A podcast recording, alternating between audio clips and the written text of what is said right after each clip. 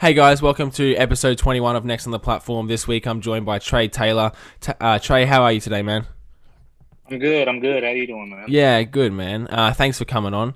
Now, I'll let you introduce yourself for those of you who aren't familiar with Trey. Uh, take it away, man. All right.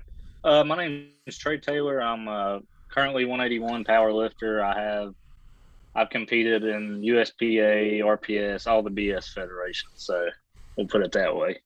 And and is that how you came across to get 15 state records? It is. Uh, my first. So the first meet I did, I did two unsanctioned meets, just like local charity meets when I first started. Um, because I was like dead. I think I was a sophomore in high school. I was like deadlifting and pulled like 405. I weighed 155 or something. And uh, this guy, he was like, "Man, you need to do a meet." Mm. I was like, "I was like, dude, what are you talking?" I was like, "I don't know what you're talking about." He said, "Was that a deadlift bar?" Mm. I said, "I said what?" Because I have no clue. You know, I was like, Yeah. "I don't know what that is." So uh, I did a couple couple unsanctioned meets, just charity meets, and uh, was doing pretty good at those.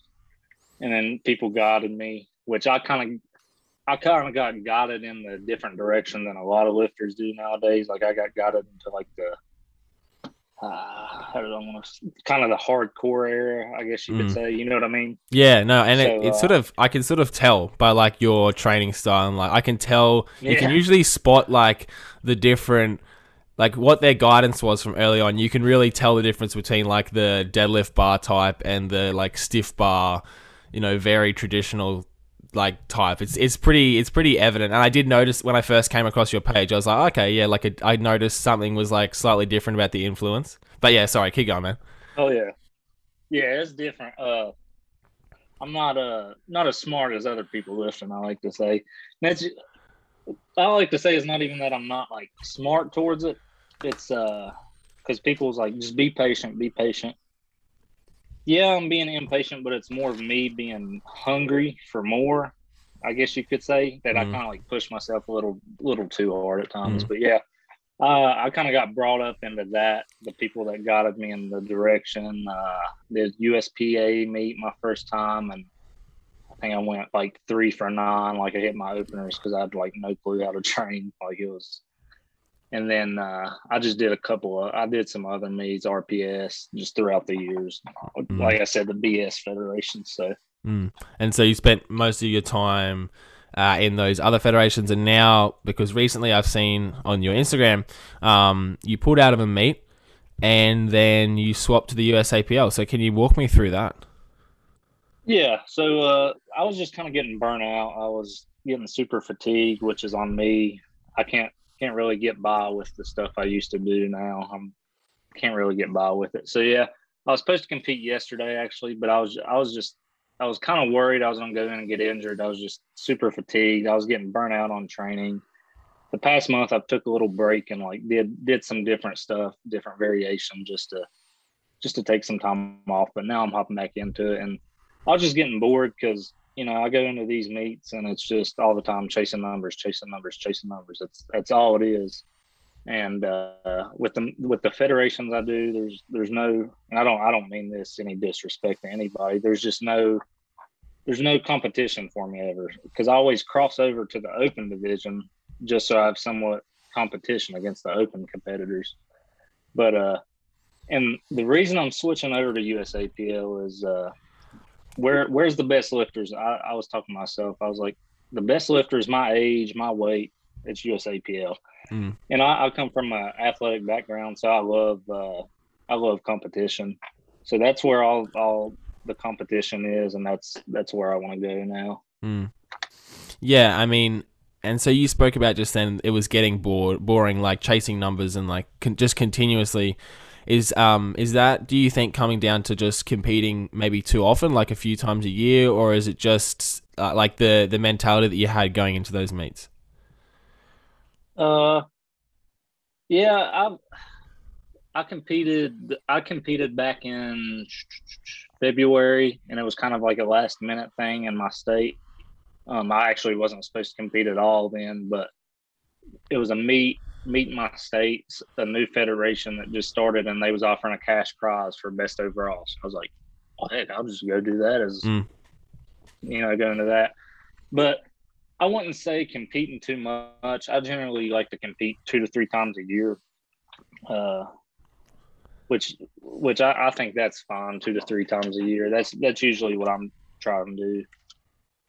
Mm. Okay, yeah, no, I just wondered because like I do see a lot of people, um, you know, competing three, sometimes even I don't know four, but like just quite a lot, and they seem to oh like now I need to like I'm gonna have a huge off season now, and it's like sort of a mental and physical burnout, k- kind of like what you just spoke about, um, just from continuously beating yourself up, and like I've spoken about it before, just because prep is so like yeah physically draining, but mentally I don't know about for everyone, but like for me, it's a pretty hard time, and not hard in that it's like you know it's fun, it's great, but it's you know it consumes your thoughts and like it's hard to not get too attached and like you know emotional with your numbers and that sort of thing, and then when the off season finally rolls around, I'm like, oh, thank God, you know, like I can just relax and train in the morning or do this and like not have a big meal before I train and all that. And it's such a relief and such a nice difference after like eight weeks of prep. Exactly. I Yeah. 100% agree with that. Mm, I'd say it's more mentally than physically draining. I always say, you know, once you start peaking for me, it's a love hate relationship Mm. because you're loving the numbers you're hitting from the work you put in before, but then you're like, you get to a point, you're like, God, man, I just want this to be over with, you know? mm. Yeah, absolutely. I was, you know, you like when you, you know, you have a meet coming up and prep is coming up, and you're like, oh, you know, like I can't wait to start prepping. And then the first few weeks of prep are really fun, and then it starts to get a little old, and then you get to the end, and, and you just want the last singles to be done with. And by that, by my by my squat single, I was like, man, I just want to get on the platform, get it done, and go home. I was done with my body feeling beat up and like just tired all the time. I had no energy for anything else, and um, yeah, so that's I usually you know I only compete once or maybe twice. I'm twice this year for the first time, but yeah, uh, it's I can imagine three times would be pretty rough. Oh, yeah, it can be because it's not even half the time that the turnaround is so quick because they're one of those meets, the turnaround is going to be pretty quick, but not too quick. Mm. But usually, something that I've I've messed up doing is I've chosen my meet for 20 weeks later. Mm. So I'm I already have that meet in mind. I'm like, all right, prepping for this, prepping for this, and it's I've just did away with that just because it's it's really drained me, and that was what kind of the burnout was from too. Mm. What just looking too far down the line and not sort of thinking about right now? Is that what it was? Exactly. Yeah. Yeah. Like meet wise, like getting like you said, emotionally attached to the numbers. I was Mhm. getting too emotionally attached to numbers that it was, and that's that something that I was, you know, going too heavy, not being a freaking idiot about too. Mm. That's what was causing me that as well. Mm. And so now swapping to the USAPL, obviously, I saw you start training on the stiff bar. Um, I'm not good with pounds, but when you swap over, who is going to be your competition uh, in what class? What in kilos? What class will you be in? Uh, the 83 kg. The class. 83. So, Okay. So Mm. there's Liam, which Liam, I know uh, Alex Ador. There's another guy. What is it? Yeah, Aiden. Yeah. I think he is he 20? Is he 20 yet? I think he's still 19. Is he? Mm. Yeah, I forgot about Aiden. Um, there's another guy I seen the other day. Seth. Uh, Seth Dasuki? something. Yeah, that's exactly who it is. Yeah. He has some stupid numbers. Yeah. and uh, there's probably a couple more I'm missing, but I mean they're they're stronger than I am, but that's that's just gonna cause me to be better and be smarter about my training. Mm. Yeah, and I mean, like, um, how old are you? Nineteen. 19. I Okay, don't so turn twenty until next year. Yeah, so like I think that's roughly ha- the age of th- everyone that you just um, mentioned, and like uh, if you if you are sort of having this revelation, I need to step off the gas a little bit, and like you're obviously thinking about taking care of your body a little bit more, then you know, I mean, who knows what what will happen in the next couple of years. Um, was swapping to the USAPL something that you just sort of held off on, and like how come it took you like all of those meets to think, okay, like it's time to swap over. You know, hon- honestly, I don't know. Uh, here in my state, I live in. I'm from West Virginia here, and there is like USAPL, there is like no population of lifters here. Like it's non-existent. I think they do. There's one USAPL meet a year here in my state. So I was never like drawn drawn to go that route, but I don't know what finally hit me. I wish I would have did a whole lot sooner, but finally I was like, I was like, man, I, I just I'm just tired of this. I need like an actual like sport setting, you know, how because the USAPL with the IPF, the way they do that is like a true sport setting. Mm. Yeah, it's like a lot more put together, hey. Exactly. Mm. Now, um, so your next meet in the USAPL, do you have it lined up? I do not. Uh, I kind of glanced at them last night or the night before, just glancing at them, but I haven't like truly selected one mm. yet. And It'll be later in the year though. Mm. And what about the transition for you? Like, it's obviously a big difference in equipment. So you would have come from, I assume, squat bar and then obviously deadlift bar. What's the transition been like to the stiff bar? Because I know for a lot of people, uh, it's it's quite a big uh, quite a big deal and a change in their technique. Yeah. So uh, my sumo, my sumo, I'm not I'm not gonna say it's terrible, but I'm not gonna say it's good either. I pull kind of like a conventional style sumo, which I'm working on. I'm working on it every week, trying to get better at it. Um, the squat bar, the only time because I never train with a squat bar except meet day. Mm. I'm I'm not like a real big fan of it. I mean, it's it's just different because it's so thick and so mm. heavy, and the weight is like so farther away from you mm. that you're like, well, that's kind of just kind of awkward compared to I'm usually training on Ohio power bar squatting. Mm. That's exactly the same thing with me. I would I would prep at all the whole time at home or like a commercial gym, and then you go and put the squat bar on meet day, and it just like kills your upper back and like oh yeah for bench as well. Like you sort of think like oh it would only affect squats because of like it's a squat bar obviously, but man benching and trying to arch after squatting on the squat bar is insane. Oh like gosh, it just dude. ruins your shoulders. It ruins like any any thoracic extension I had is just like feels just dead. And then obviously elbows and wrists as well from trying to wrap it back around the bar. It was it, it like it didn't affect my squat. If if anything, it was good for my squat because I'd gone from like a kind of bendy bar to a really stiff bar. But man, for the bench, it just tore me apart. I felt like I, I honestly felt like I'd been in a fight after squats. Like I'd been just punched everywhere. It just was insane the first time I did it. Yeah, that's so, so my last meet. That's how it was. I hit like uh hit my first three fifteen like a week and a half out from the meet I did last minute. Um, so after I got done with squats in that meet, I was like, oh my gosh, mm. man, my pecs, because I have like my thoracic extension is trash. Like it is mm. terrible, just complete trash. So my mm. pecs flare up a lot and all that. So I got mm. done from squats and went to bench, and I was like, getting the bar down. I was like, I had a stinking bench shirt on. I was like, dude, what the heck? like I hit like two. I want to say it was like two ninety six. I'm not sure what that is in kg. Uh, mm. It's like 130 it was kilos. A, yeah. So like it was like it was like 10 kilos less than I've hit for like an RPE eight the week before that. Mm. Oh yeah, man. It's like people people don't because people lots of people haven't used one, so it's just like oh, it's squat bar. It's you know doesn't, but like it affects you the whole time. And um, for me, because of the thoracic extension and stuff, I don't know the science exactly behind it, but from squatting with it and then deadlifting and obviously like my upper back rounding in the deadlift it just just taxed me so hard to like to just hold the squat bar and then arch and then round my back in the deadlift. It was just knocking me around. Like I was exhausted. I'm trying to. I'm next prep I do. I'm gonna try to like get on a squat bar as much as I can. But I mean, yeah, it's it's it's um it's a killer. If you haven't used a squat bar and you're gonna prep and uh, compete with one, I would absolutely recommend going to a oh, gym yeah, if you 100%. can. Try to get your hands on a squat bar. I know, you know, people talk about like training to comp standards, but like, don't think that the transition from power bar to squat bar is going to be as easy as it sounds.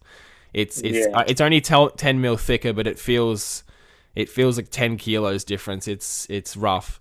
Um, I like. It. I mean, like some people complain about it, and that's the thing. I think it's I think it's not too bad. Like you just gotta you just gotta get used to it.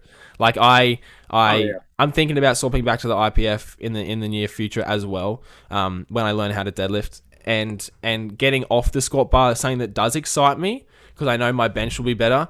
But at the end of the day, like bench only adds so much to your total. It, it might be five kilos difference, Yeah. two and a half kilos difference, whereas the squat might be ten kilos difference. And if if you're better on the squat bar, um, it's gonna be a lot better for your total than being able to arch a little bit better in the bench press. So it's like, yeah, it might hurt the ego a little bit um, to to not bench as well in competition as you can in the in the home gym, but you know, you got to do it for the total yeah. and, and not for the not for Instagram, but do it for the total instead. Um, Yeah, I always say bench is bench. yeah, a lot of people like a lot of people disregard bench because it's the one that's going to c- contribute le- like least to your total, and they like you know sort of neg- like I, I don't want to use the word neglect, but like it does seem like some people neglect it. But I mean, look at look at um, Russ and Sean Noriega. It's going to be the difference between Oh, first and gosh. second. And uh, like, and obviously that's that's not a great example because I'm not saying Russ neglects it, but that's an example of like what it can do if you really pay a lot of attention to it. Like to, to some degree, it can be between first and second. And I don't know, people people like, oh, bench is my least favorite lift. Man, bench was bench is my favorite lift. When I got into lifting, it was all I did. We just benched three times a week, and we didn't squat or deadlift. Yeah. And that's why my my numbers are a little bit, uh, you know, disproportionate. But yeah, man, I love benching. That's actually uh, how I got started. Was I'd go with my dad to the gym like every weekend, and I'd just bench, Mm. bench once a week when I was in seventh middle school. So that's all I did was bench. So my bench what used to be my strongest lift. I think I can't remember. It was like it was. I can't remember what I hit, but it was like pretty good for my age and weight. Mm. Back when I was a little anorexic dude. Mm. But uh,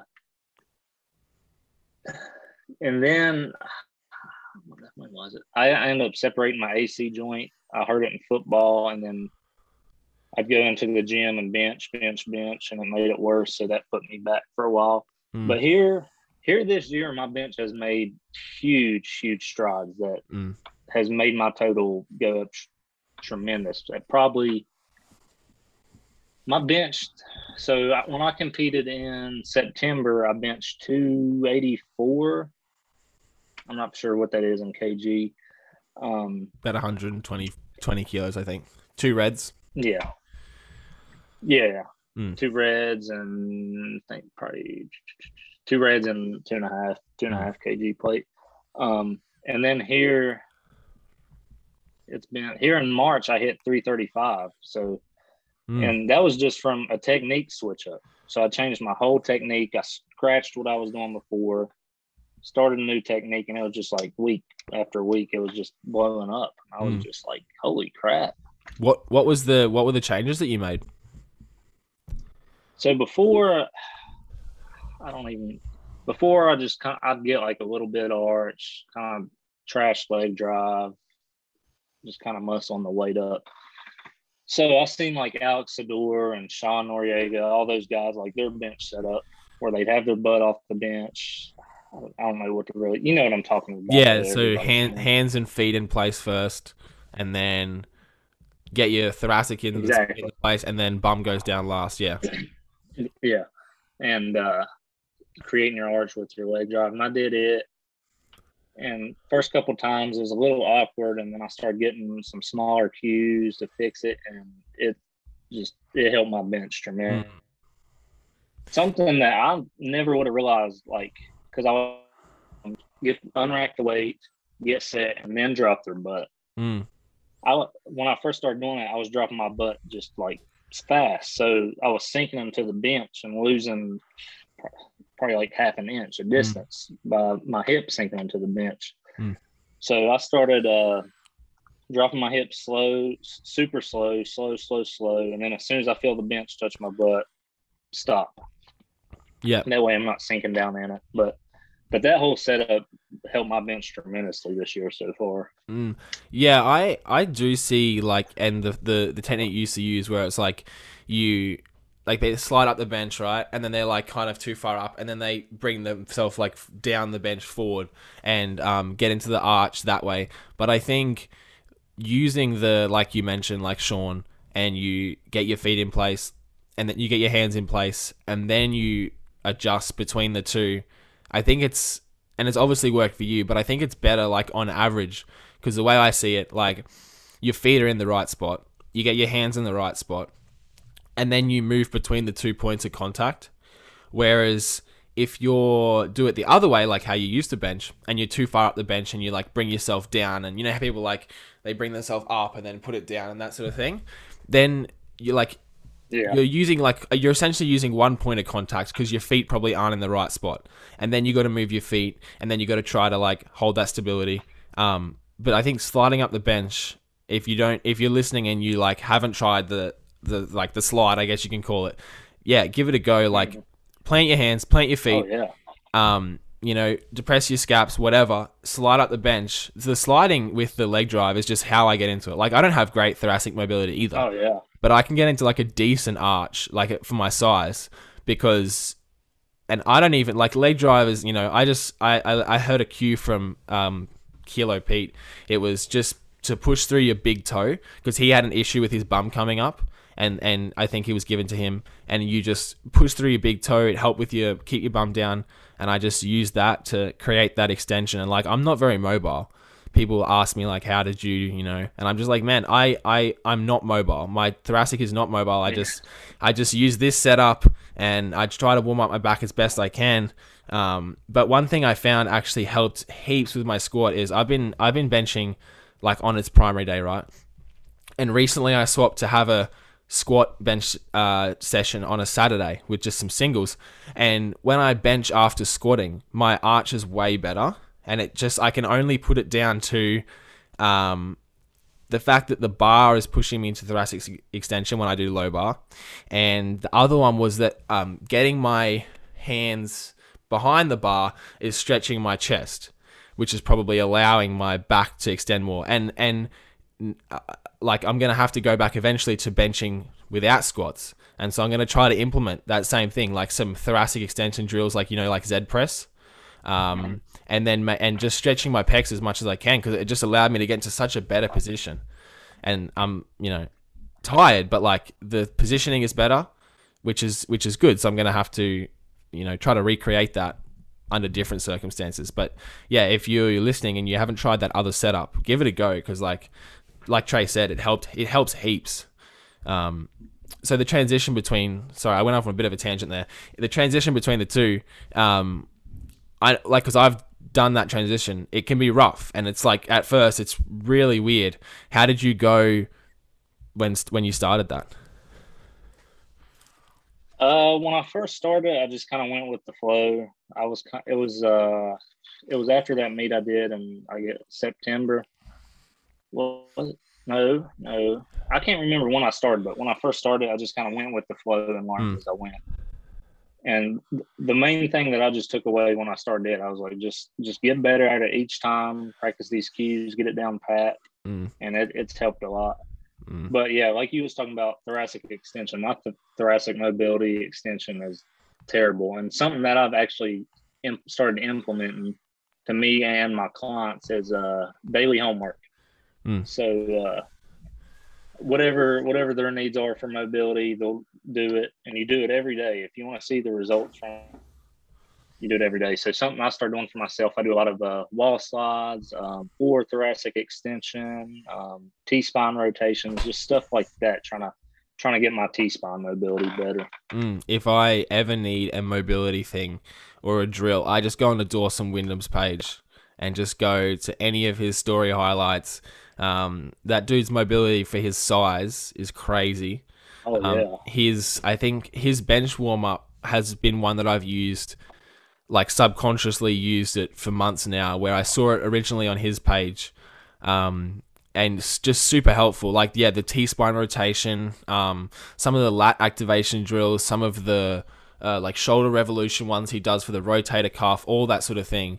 It just makes you feel so much better before bench. Um but yeah if you need a good bench warm up Dawson Windham's your man go and check his story uh oh yeah. yeah, he He's he- jacked too. Yeah, oh, man, Stupid he- jacked. Yeah, absolutely, dude. I don't know. I don't know if he's natural or not. I no idea, but he is huge. There's no way. Uh, you don't think? Yeah. Well, I don't know. He's friends with Shane Hunt, so I just I don't know Yeah. what what's going on. But um, yeah, the dude, I I love watching his training. He's you might have seen he had that um knee injury a while back during sumo. I can't remember Mm-hmm. which ligament or whatever it was, but I think it was a uh, meniscus tear, is what it was, because he was doing block pulls. Yeah, yeah, exactly. And and uh, I don't know if, if you guys listening uh, even know Dawson, but if you don't, go check him out. He hurt his knee like at the end of last year, uh, September or something. And watching his recovery has just been crazy. Like he went from not walking, uh, from you know this sumo block pull incident where his knee essentially just slipped a little and he tore tore something. Uh, from barely walking to now he's back squatting, you know, whatever, well over 500 for reps. Like yeah. And I think it- he hit like six forty or something. Yeah. And it know. essentially came back from the doctor saying, like, you would never. I'm pretty sure he said, the doctor said he would never train like that again. Like, he would never really be back to where he was. And it's like, I see it quite a little bit now. It's like the surgeon said this or the doctor said this, and here I am doing this now. And it's like, probably listen to your specialist, but it's not the be like what they say isn't the be all yeah, all exactly. because usually they're not trained in they don't have like field training in like strength sports obviously they're doctors so it's like uh, but yeah his his transition back into normal training was like super inspirational. The dude works so hard and you can see how quickly it pays off. Like you said the daily mobility right? He obviously does that but the whatever daily stuff he did for his knee he went from barely walking and the doctor said you will never do it again to six months later and he's like i think he's hitting prs again. So like just oh, crazy yeah. what what you can do when you like pay attention to your body and like just i guess he just did his research saw saw someone good a physio whatever and it just staying on top of it really helps And a segue that you mentioned earlier, I meant to meant to say it earlier. You was talking about people say train the comp standard, just train on this bar, train on those plates. Mm. That's something that I really I really don't have like here in our area. Like there's not a power lifting gym for at least three hours from my house. fuck Yeah. And- nuts. america is so, So- big it's so big that's I know. i could get halfway down the coast in three hours and like pa- like powerlifting here in my state, there's like there's a good amount. Uh, the the biggest powerlifter here is Zach Myers. I don't know if you've seen him or not. but He the name rings a bell He has the he took Larry Wheels' 275 uh, all time total record. oh okay Here and he lives year. in your state Yeah, uh, but uh, like the population, there's people here that lift, but like it's not. How do I put it? It's just not like big. Like Mm. like there's so like I've been for the past five months now. I've been trying to get with like fed different federations just to run meets here, so I can get so I can help you know some of these power lifters because a lot of them here in the state all they're doing is non-sanctioned meets and i've been trying to get on with federation after federation just just to run some meets and Mm. you know and actually have sponsors and stuff ready to like help help with the prizes and whatnot but but uh like like the one gym i train at it's it's a fitness center it's not it's really like a rec center like we Mm. have everything you need but it's it's nothing special and the people that work out there freaking idiots. It's just a bunch of old people walking around staring you down and that's it. Funny story there was actually one guy um i was in the office my buddy was working i was just in there talking to him like in the middle while i was warming up. And i've never even talked to this dude. He comes in there he said you don't do anything today? I said i'm sorry what? He said i thought you was going to do something. You brought that big gym bag up here. I was like like buddy what? I was like all right. So I, I went out there. I think i had like 275 for a single on bench. Mm. paused it on my chest, looked over, like him down for like three seconds. Pressed and then next thing he was gone. people just want to i don't know what it is people just can't shut up. Like they just like it's they're pretty ironic from someone who runs a podcast but it's like in public and stuff when you go up to someone you don't know. Like don't go up to someone you don't know in a gym. Don't Yeah, exactly. unless it's for a positive reason. Don't do it. If I had if I had someone approach me in the gym, it would not like I don't have the patience uh, like outside of the gym, and I especially don't have the patience in the gym for s- like for that sort of thing.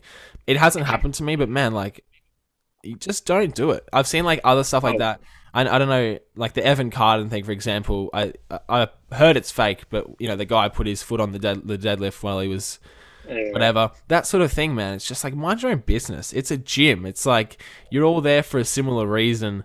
Just people just can't help but put their nose in other people's business. Exactly. It's ha- and it, it happens all the time at like my gym that I Mm. train at most of the time. Like they're idiots. They're like, "You're gonna get hurt." Mm. Like there was one dude. He made a comment one day. I ended up not saying anything because like I get I get pretty mad easy. I'm better than I used to be, but he he made the comment of I was I was doing I can't remember what I was doing. He was like. He said, uh, "Let's ask his kids in 20 years uh, what their dad's doing when he's in a wheelchair." I Yeah, was like, dude, I, I don't even know you. Like, yeah. That's like- that's like the attitude that like your parents have when you first get into lifting and they're worried about your back. exactly. Like my mom always says to me Exactly. still, like, "Oh, I don't, you know, I don't want you to hurt your back." It's like, yeah, I might, but I'm trying my hardest. I'm trying my hardest not to. I don't plan on hurting my back. Um, yeah, man. I there's a commercial gym like two minutes down the road from me. Commercial, like just like you said, rec center essentially, and I just don't even want to. Like, I need the machines. I'd love to go and do like a secondary leg day there, but I just can't bring myself to go there because, like, you know, you get your bag out, if you get your belt, your sleeves, whatever, and it's like, if you don't train the same as normal people in a commercial gym, they just stare at you. And Oh, yeah. especially old people, man. I I remember training there years ago, even when I was like dumbbell pressing like 37 kilos. I don't know what that is in pounds. Um, but you know, less than a hundred pound dumbbell press, and people just, and that's not impressive, right? I remember at the time it was good for me, but looking back, it was nothing, and it's like, even then, people would stare at me pressing that. So it's like I cannot imagine going back there now, just because yeah, I can't going from a home gym where nobody looks at you to potentially being watched in a commercial gym. And I'm not trying to sound cocky, but man, I just cannot go back and do it. It feels like showing off. And I just do not want to. yeah, I'm sacrificing the leg extension hamstring curl, which would be super useful for me specifically, because I just cannot bring myself to go and train around people of, of a different mindset. And, and I understand like the distance Yeah. thing. I have a powerlifting gym closer than three hours. Um, it could be an hour in traffic each way. I just don't have the time to go, you know, Oh, out yeah. of my day. I just do not I- like the home gym is good, and I just don't have the energy or time to go potentially that far, you know, just to train something I could do at home. and like uh, me and a buddy of mine, we we've created a home gym. It's like essentially like a gym. that's got basically everything you need. We've bought stuff over the past year, like since since uh, quarantine last year. So we have a power rack, um, incline bench. I bought a full set of the Ghost Kilo plates, like a full set of them. Mm. Yeah, I, when Um, you said you had a commercial gym, I saw that and I was like, oh, because I remember you training on kilos, but that's your. Is that the one with the white interior? Or is Yeah, that? yeah, yeah. Okay, yeah. Because I wondered if that was yours. Yeah, we've hung banners up. We have cable flies. We have like dumbbells up to like 40s. Hmm. You know, basically everything that you need, which I usually try most of the time. I try and squat and deadlift there if I can. The bench there that we have is a fat pad, but like it's so high. Like I don't know what if they made it like Wrong. bigger by accident. Yeah, Hmm. but like my feet, I can't be flat foot on on the bench. Like that's how high it is. Like I think it's three and a half inches higher than a comp standard bench. Damn. Yeah. as a as a home gym owner, I understand, and I can imagine that having two people contributing to one home gym is because I'm trying to phrase it. Phrase it.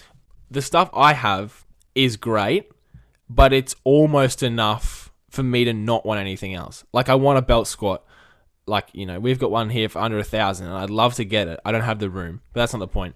I'd imagine two people paying is like two people would be just enough stuff where you're like, this is perfect. Because I got the combo rack, I got a couple of bars, you know, a couple specialty, and a lat pull down. But I'm like, if I had one more person paying for stuff here, it would be the Oh, yeah. perfect home gym. And if so, like you guys decide to go in together, that's Are you going to get more stuff? Like that sounds like a great idea. Uh, I, I think we are. I think he's wanting to buy like a monolift next with his, and then uh, and then sell his power rack and get a comp bench. So and then dumbbells. Dumbbells is the main thing. I mean, we got Mm. cable flies. All right, so we got a cable fly and a stair stepper, Mm. which I don't use the stair stepper because fuck cardio. But Mm. uh, we got the how much? We got those two together for five hundred dollars Damn, that's a good in deal. good condition. Yeah, Yeah, it was a deal. yeah. There's and then a, I got a uh, I got a back row, a seated row, and an incline bench for five hundred as well. man. How do you get onto these deals? Is this just through like the local marketplace, like online marketplaces? Yeah, on Mm. Facebook. So like, there's like a couple couple different pages I'm on. They'll post them up, and I'll see them. And Yeah. just hop on it. Fuck man, yeah. We um, I had the same sort of thing, except because powerlifting is not big here like it is in America, so there's not a lot of spare equipment. Like it's very rare you'd come across a powerlifting piece on a marketplace. Like you got to go to a store essentially, otherwise they don't. Like nobody's selling powerlifting equipment. It's not that big yet. Um, man, now one of the things, and you may have seen it. Um, the other day I posted about straps, and I was going to go back to this before, but we Mhm. kept going. Yeah. Um, you, I've seen you using straps, so I wanted to get your opinion. Uh, I, I made a post about the people missing their third deadlifts, um, and the percentages were so high. It was like 40% missed their third deadlifts. And in the post, I clarified that, of course, top level lifters or people trying to place will pull for the win and, you know, often miss because they're trying to pull an extra kilo, an extra two kilos. That's not who I was talking about. Uh, I wanted to get your opinion on young, not young, lifters who are not competitive, uh, pulling ridiculous stuff for their thirds, and the usage of straps in training and its effect on that sort of thing. Because I, my theory was that there are lifters um, who not competitive lifters, not top five lifters, you know, good lifters, just not going to place, right? They're not going to podium. And these lifters use straps however much, you know, however much they show Yeah, on year Instagram. round. Yeah, exactly. Year round. You know, I I know Instagram isn't everything that people do, um, but you can make assumptions, and then they go for their third, and they miss, and the third is obviously the hardest lift of the day, but I think it comes back to using straps in the off season for a lot of people because grip, like I said in the post, grip is the first thing that will fatigue. Like if you're if you're you know after bench, you'll probably notice straight away that grip is the first thing that will be fatigued on the day. Like you'll go to warm up and you're like, oh man, like this feels a little heavier in my hands. Um, now you use training and uh, you use straps in training, and I want to know how you regulate that and how you stop it from being a detriment to you on the platform. So uh, the only time I really ever use straps, I hate pulling with straps. My like, I, I hate it. My setup's different. They just pulls feel worse. I, I hate straps in general. Mm. So the only time I, I'll I'll add them in will be if I rip my hand, if I rip a callus, or if I have a partial rip, Mm. and it, I can see it's going to be major. That way, I don't have a major torn callus, and then I have to use straps for three weeks. So like when I pulled that 650 for two with straps, um, I actually tried. I actually tried to set before without straps because I never use them unless I have to. Like I said, so I pulled one, it moved good. Started pulling the other, and my hand ripped Mm. from a callus. So I threw straps on, pulled it again. Now sometimes like back down work, if back down work is like six to sevens, if I'm in that range, then I'll definitely throw straps on. Mm. But I, I, I say if you if you want to get your grip stronger, I, I get like your grip fatigue is the one thing that fatigues. But if you want to get it stronger, what what do you have to do? Pull without straps. That's that's just my opinion on it. Mm. Okay, yeah. So you you're on the side that you throw them on if you have to, uh, or in the high rep range back downs. I, yeah, and I can understand. So my point of view is that I've never torn a callus, right? So I pulled two fifty five. So I'm I can at right now I could maybe pull six hundred. Like I'm getting pretty close. So I'm thinking either I have really tough hands and and have never torn a callus, or the weight just isn't like I'm just not at that stage yet where um, it starts to tear your hands up. I don't know which one it is. I don't want to sound stupid uh, because it's the second one, but like I imagine for some people, like I've seen some big dudes who just never wear straps and their hands are always fucked. Like they're just all you know. Yeah. And then I see some other guys who just seem to wear straps for everything, even when their hands are in good condition. And I just wonder, like, why it has to be like an ego thing. It has to be like, oh, I can pull more. I can get a more upright position if I, you know, because you know how people let the let the straps sit in their fingertips, so like they're barely Yeah, holding the bar Put their hands like closer, two closer. inches apart on the smooth part. Yeah. Yeah. So it's like I imagine it has to be an ego thing. If it's just consistently using straps all the time, and obviously there's hook grip where your thumb rips and that sort of thing. So, you know, if you're pulling a hook and they just do one set with hook and then the rest with straps, like that's whatever. That's a whole different thing. But I'm talking about mixed grip pullers who just use it all the time, and I can imagine these Yeah. are the people that go and miss their thirds on the day. And it's like, oh, I didn't have the day that I wanted, blah, blah, blah. When you look back, they use straps the whole time. And I just can't, I cannot imagine what the reasoning is behind it. Using it all your top sets all the time. It has to be, like, right? It has to be an ego thing for Instagram. Oh, has to. Yeah. Has to. That or like I notice sometimes you've probably noticed it too. You'll get to your back downs and your hands will start burning. And Mm. they're, they're probably like, "Oh, I gotta throw my straps on." I- but I- I, something that I've noticed too is uh, when I pull on the Ohio Power Bar, that my hands don't rip as easy. Like after my session, they'll be completely fine. But on the deadlift bar, it, they just get wrecked. Well, like, an, well, as you were saying that, I was thinking, um, it would from the deadlift bar probably be just because the bar is moving a little bit in your hand, like it's bending as you pick it up. So there's got to be some movement in your hand, whereas the stiff bar probably doesn't. Uh, it could also be the, the the width of the bar. I know the deadlift bar is thinner, but and I, like you just said, uh, what the one thing I really noticed about my hands, like I've never I've never torn a callus, but because I don't have to do much, you know, I can't handle much volume. I don't have to do many back down sets. But one thing I did notice was um, squatting after deadlifting, uh, like the next day or whatever it was. I would go to grab the bar for squats, and my hands would just be just felt like they're in ruins. Just like like say I have my primary deadlifts and my secondary squats. If I deadlift heavy and then go to squat, when I like actually holding the bar, it just feels like my hands are on fire. And I guess that's the only time I've ever felt like the effects. I guess with my hands, maybe maybe I've just got lucky with like tougher skin or something. I don't know, but yeah, man, grabbing the bar and I just just felt like honestly felt like my hands were gonna just on fire and the skin was just gonna rip off. It was just te- absolutely terrible time. Um, now I you you probably did see. I was going to ask you about um, the guy Sisterino on the the hack squat. I've seen about a million memes a day since since it happened. Yeah. Um, Jim Cells and that posting just shit posting him. I wanted to talk to you about it, get your opinion. I also wanted to just talk about it. I know I already spoke about it on the IGTV, but um, he threw a tantrum. What do you think about it?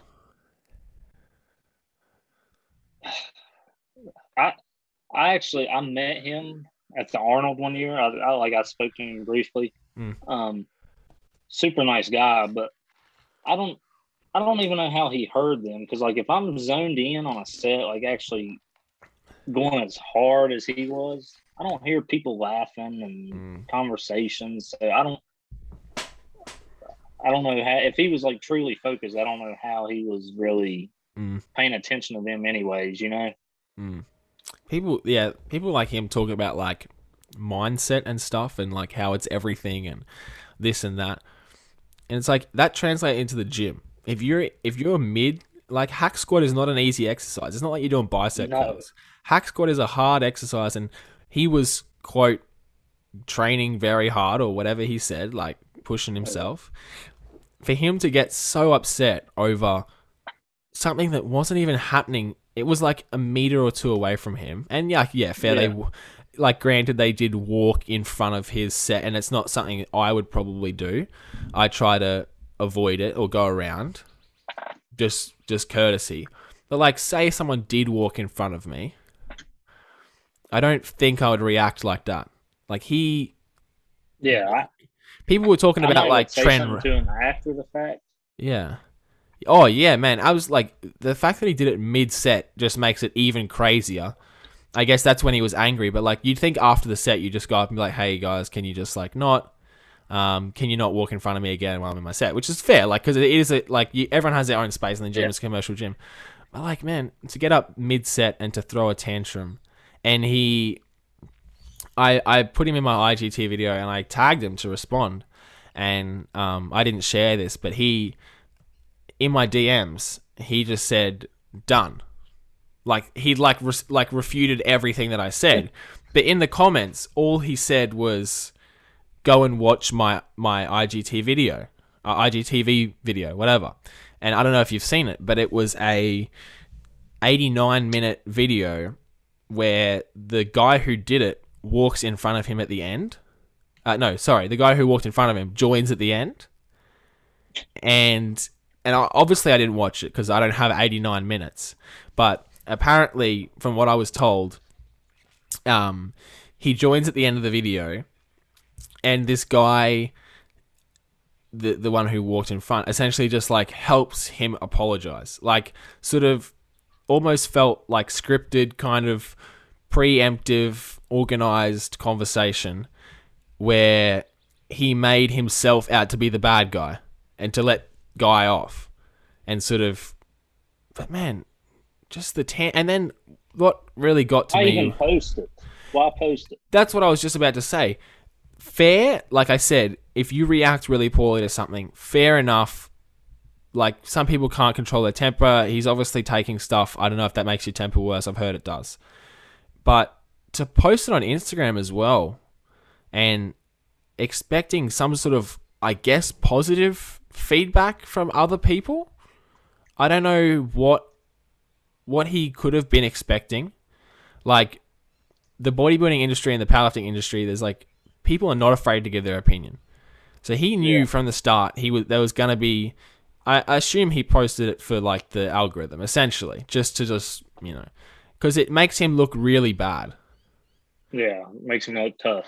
Yeah, yeah. Well, it just makes no him. reason. Well, I thought it was funny Yeah. because he got up to go over to those guys, and they were like so much taller than him, and they weren't fussed know. by it. They were just standing there like, "What? What are you like? What are you doing?" They just they sort of were like kind of embarrassed, but they didn't seem intimidated at all, and they kind of just like, okay, whatever. Yeah, just just just put your headphones on and shut up, dude. Yeah, and and he was um and then he was in the comment section on meme pages and he was defending himself and getting salty in the comment section and like one of the ones posted. He's like this okay this is the worst meme posted yet. And then I've just like that. just like 50 comments were just like all this bullshit about like the like the broken love hearts and stuff just like replying to him because they just the com- the the followers of those pages just are like a cult in the way they comment stuff. But yeah they just got he just got ripped to shreds in every comment section. I think you you know he tried to defend himself you'd think at this by this point he would just be like okay guys i'm sorry like i was i can see i was wrong Yeah.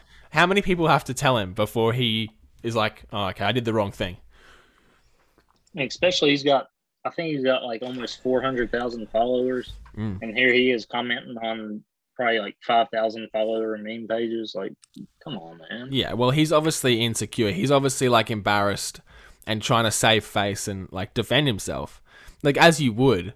But he's Yeah. it's been it's been Just say sorry and let it go. Mm, if he like people can't be the bigger person, but if he just admitted that he was wrong, like I would have I would respect him a little bit if he was like, okay, I did the wrong thing. I can see, like, uh, you know, I was just angry, whatever. Man, he's just trying to defend himself. The more he's just digging a hole, the more he does it, he's just digging a hole. Oh yeah. Uh, yeah, and he he was not uh, interacting with anyone in a positive or even sensible manner. He was just like, listen to my video, listen to my video. It's like no, provide some reasoning and like actually have a conversation with someone about it instead of us watching a shitty video. Yeah. Incredible. Yeah, I mean, who has ninety minutes to go and listen to a guy sisterino. Explain a two minute a two minute story. Yeah, exactly. I mean, the video says it all. It's the whole explanation. It's very clearly from start to finish what happened. There's nothing behind the scenes that went Oh on. Oh yeah, It was yeah. It must be as start of the day to yeah. Oh, when he went to bed. yeah. I mean, just incredible behavior. Um, one of the one of the things I wanted to talk to you about, and one of the notes I had, um, was now obviously you're a sumo puller. Uh, I want to know like along the way, and now obviously you have a quite a nice sumo, and you said before kind of conventional style. I can only assume you meant uh, not wedging, pulling slack as good as you could. That's what that was my guess. Um, Yeah. things things you've learned al- along the way with sumo, um, and and if you could go back to the start, what would you do differently? So when I was 16, I pulled. I was 16, 165. I pulled 545 conventional, and uh, my sen- I, I quit. I actually started lifting to play football, and ended up quitting football to lift.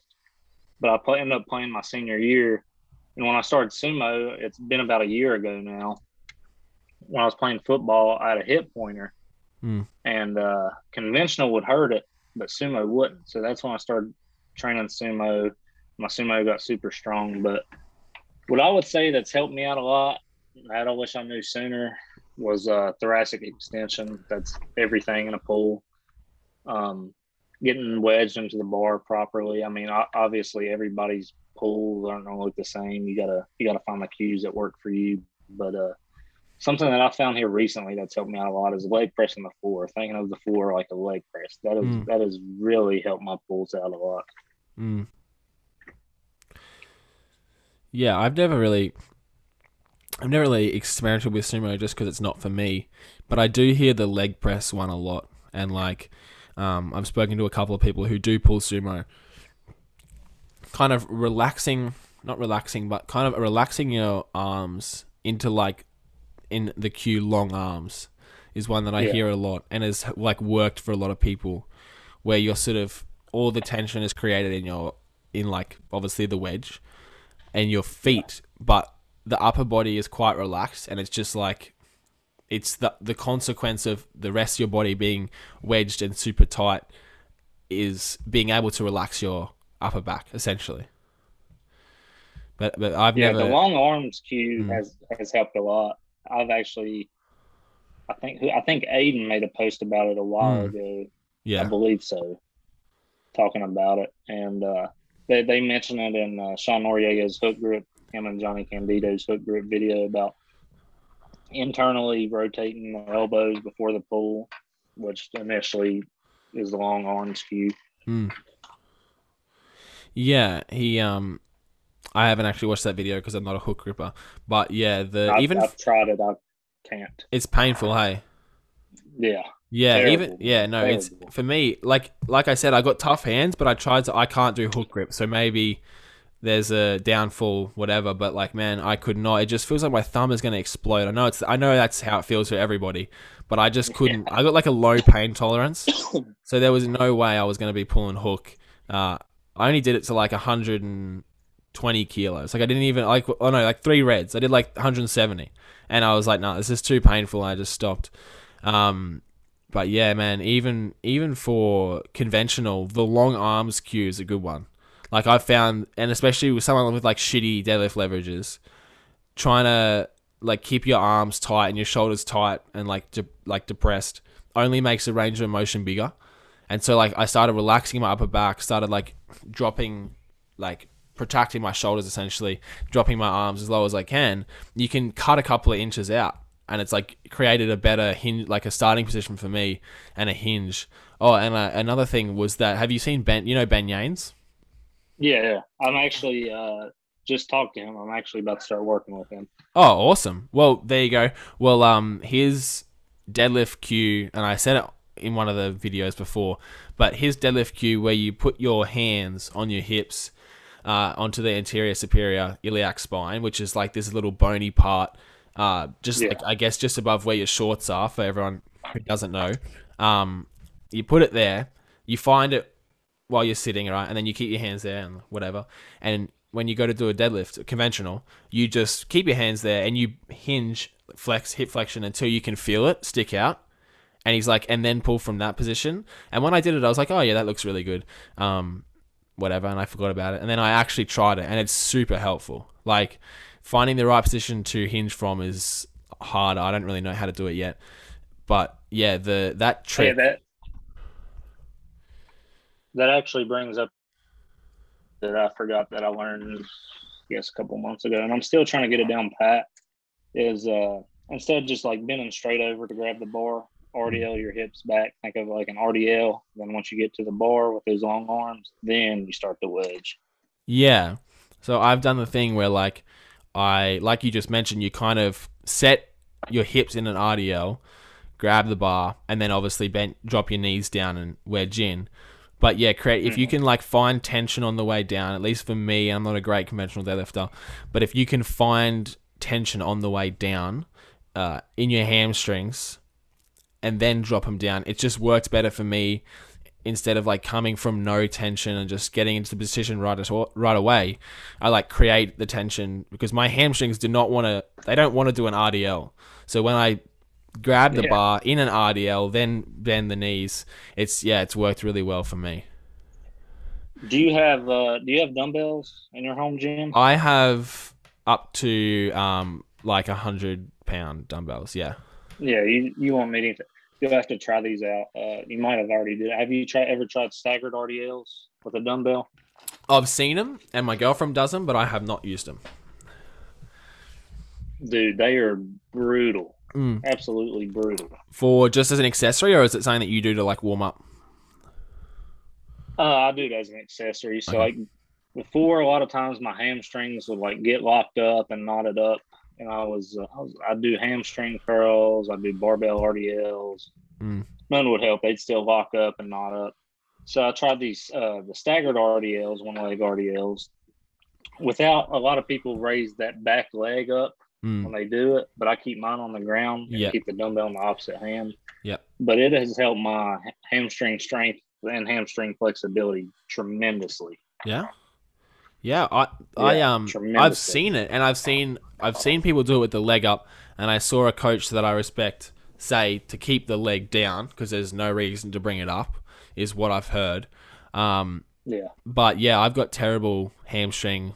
I know it's I know it's it's more like a weakness, hamstring weakness that is causing the Yeah. lack of flexibility. So I guess I could just say my hamstrings are weak.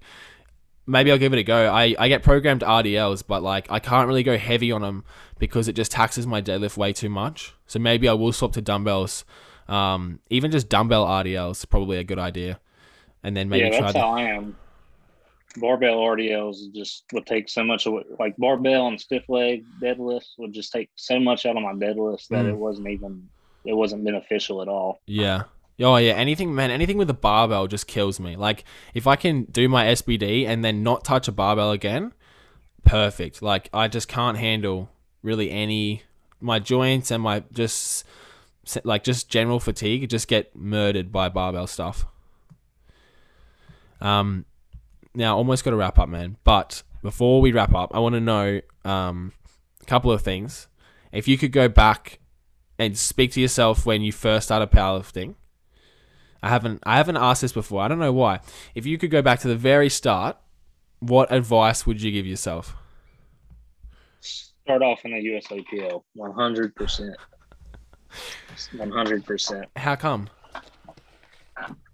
It's just a better route, man. Like I, I, I don't, I don't know how to really put it. You, Are you, you, see to the style of training? guys- the style of training, and like just the just the sports setting. Because like, if you go to the USAPL, USPA route or whatever, you're initially like there's no like sports setting. You're just competing, and that's and I think that's why I get I've been so emotionally attached to numbers because like I'm not like all right, I'm training. I got to beat this guy at nationals. I'm just Mm. going like, all right, I, I got to hit this number. Mm, You know what I mean? It's just like there's nothing to chase but numbers in other federations. mm. That's what I'm in right now, and I understand exactly what you mean because there's not many um, 110 kilo teenagers because not many people are tall. Yeah, So it's like the average powerlifter is like 83 kilos or whatever. So in Australia, there isn't another teenager in my weight class, not a single one.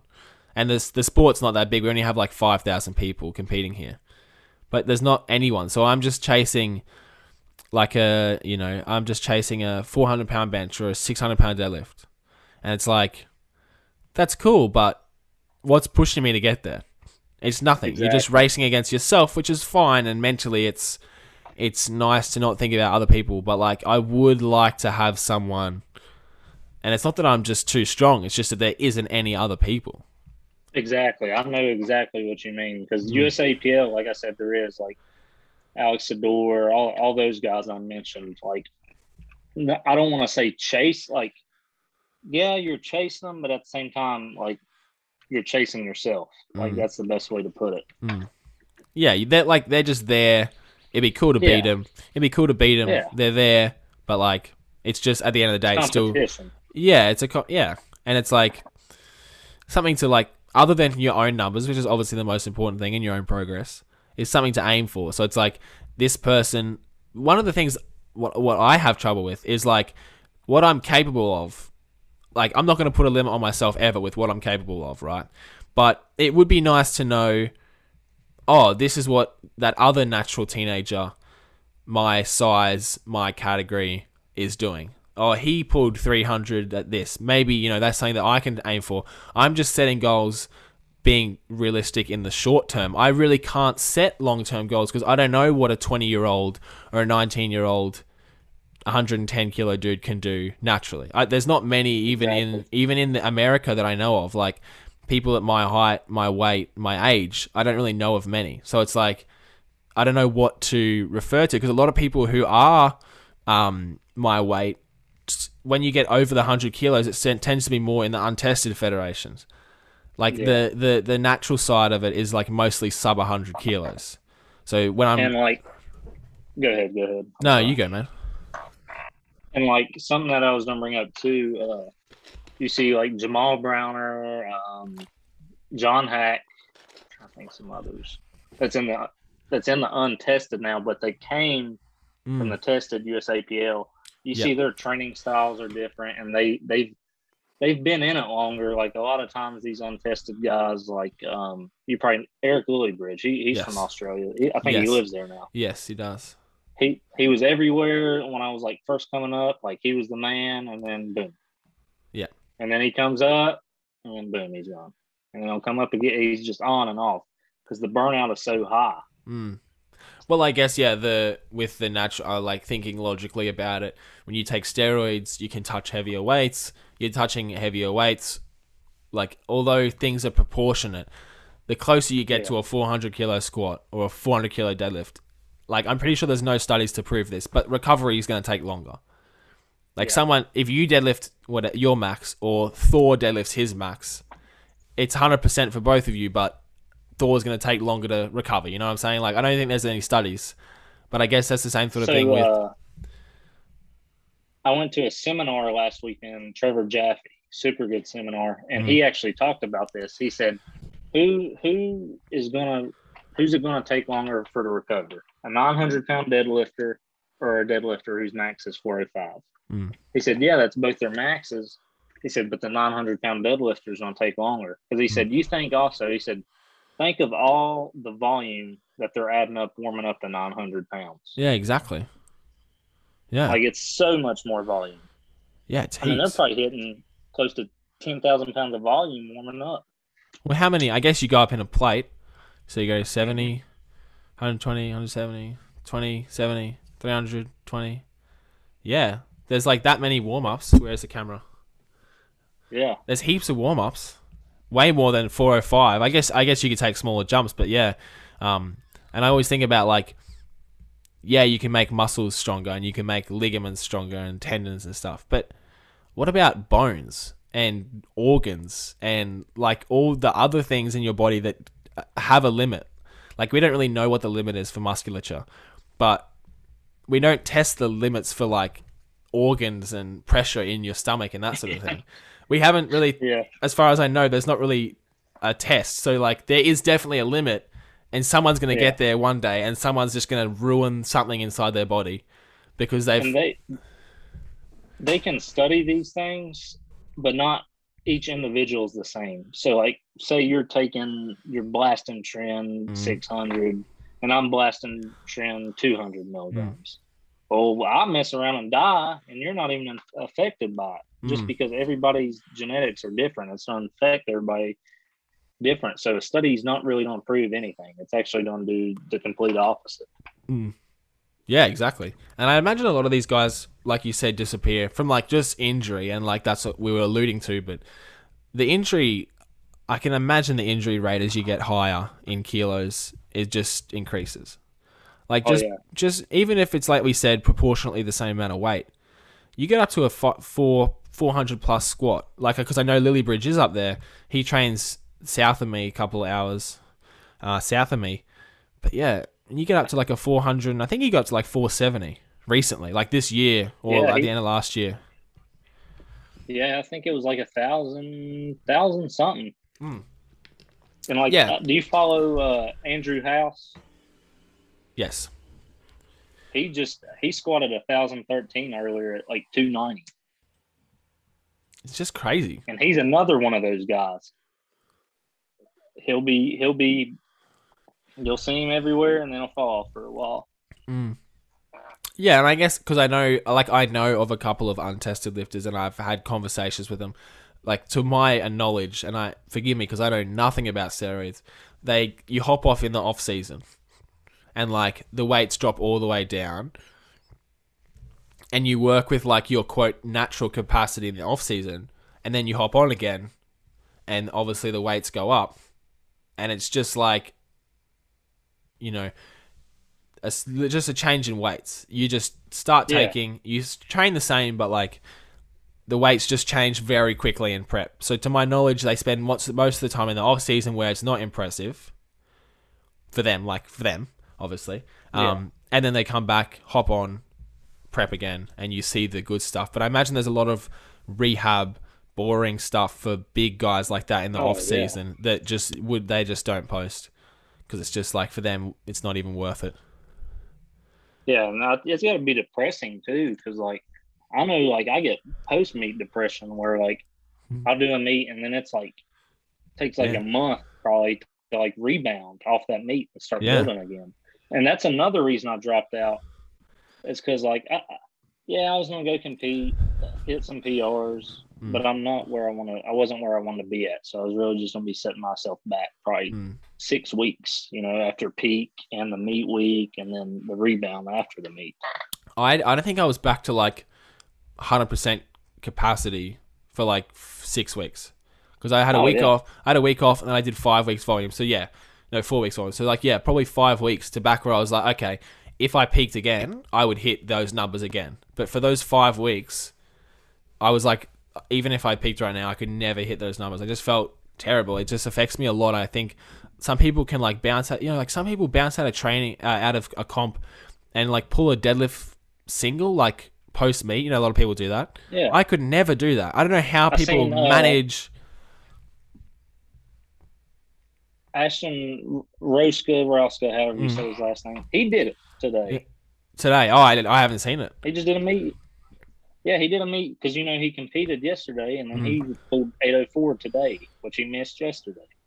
Which he's just a freak though, so it's Yeah. yeah. and I and I can understand like wanting to hit your deadlift that you missed, but man, like He's got Nats in four weeks, I think. Yeah, I mean, I, I, I understand like the, the the need to hit something that you missed.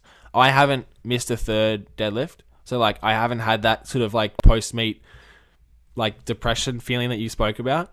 But I can and I can understand Yeah. why you would have it. But I, yeah, man, the following week after, I didn't even train. I did like three chest sessions or like two chest sessions and a whatever, and I was like, no, that's it for me. I can't because like if I had to train that next week, when we started volume, I would have just been dead the next week. I could not have got back into proper training. It would have just postponed it even longer. So I was like, I'll just do what's best. I'll just rest, nothing else. And and even then, it still took me another four weeks to get over it. Just felt like ass. Yeah, and that's like my clients after like they compete or like a max out like engagement week. I'll tell them I'm like just just take this week off from like scheduled programming. Just like do some accessories and stuff if you want to this week. Mm. Just just just have fun. Do stuff that you usually don't do. Mm. You know. Absolutely, man. Um, we'll wrap it up in a sec, but before we go, I want you to let me know, pardon me, the plans for this year. Because I know we swapped to a, a USAPL. Um, you obviously have competitors in mind that you want to match or beat, whatever. Um, what do you think the plan will be moving forward?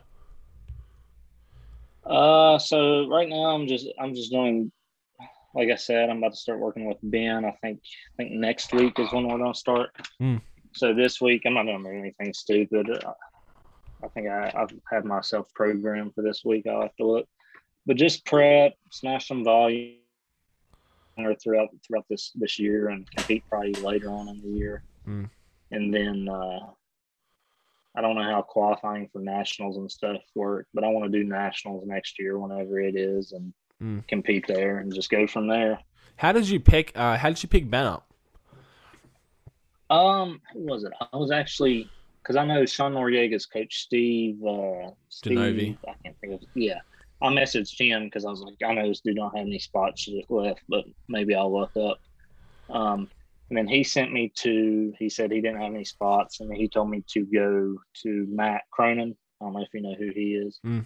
Um, and I know Mitchell Jones. Do you know Mitchell?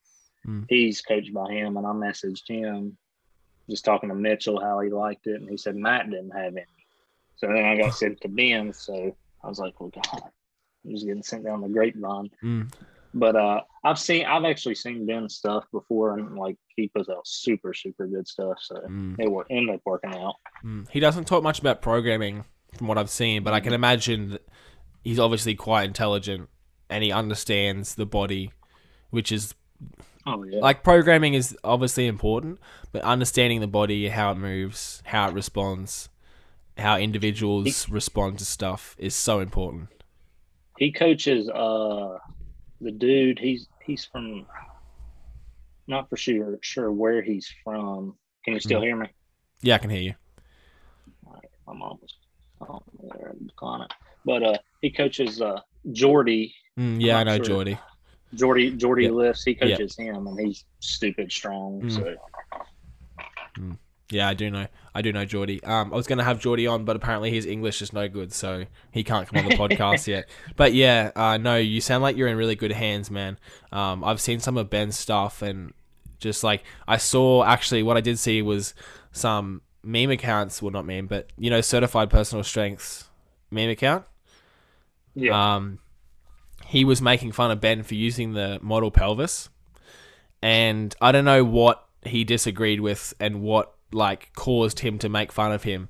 But yeah, he was actually making memes and making fun of Ben, which Ben didn't even know about because I commented on one of these things. But yeah, making fun of him for using that model pelvis and like must have disagreed with one of the things he said.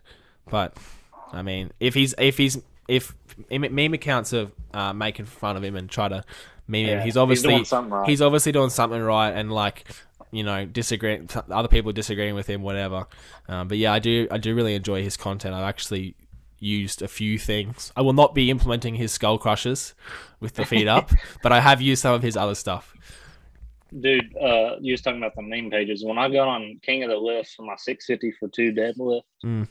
holy crap! All these meme pages like started getting on my page, commenting.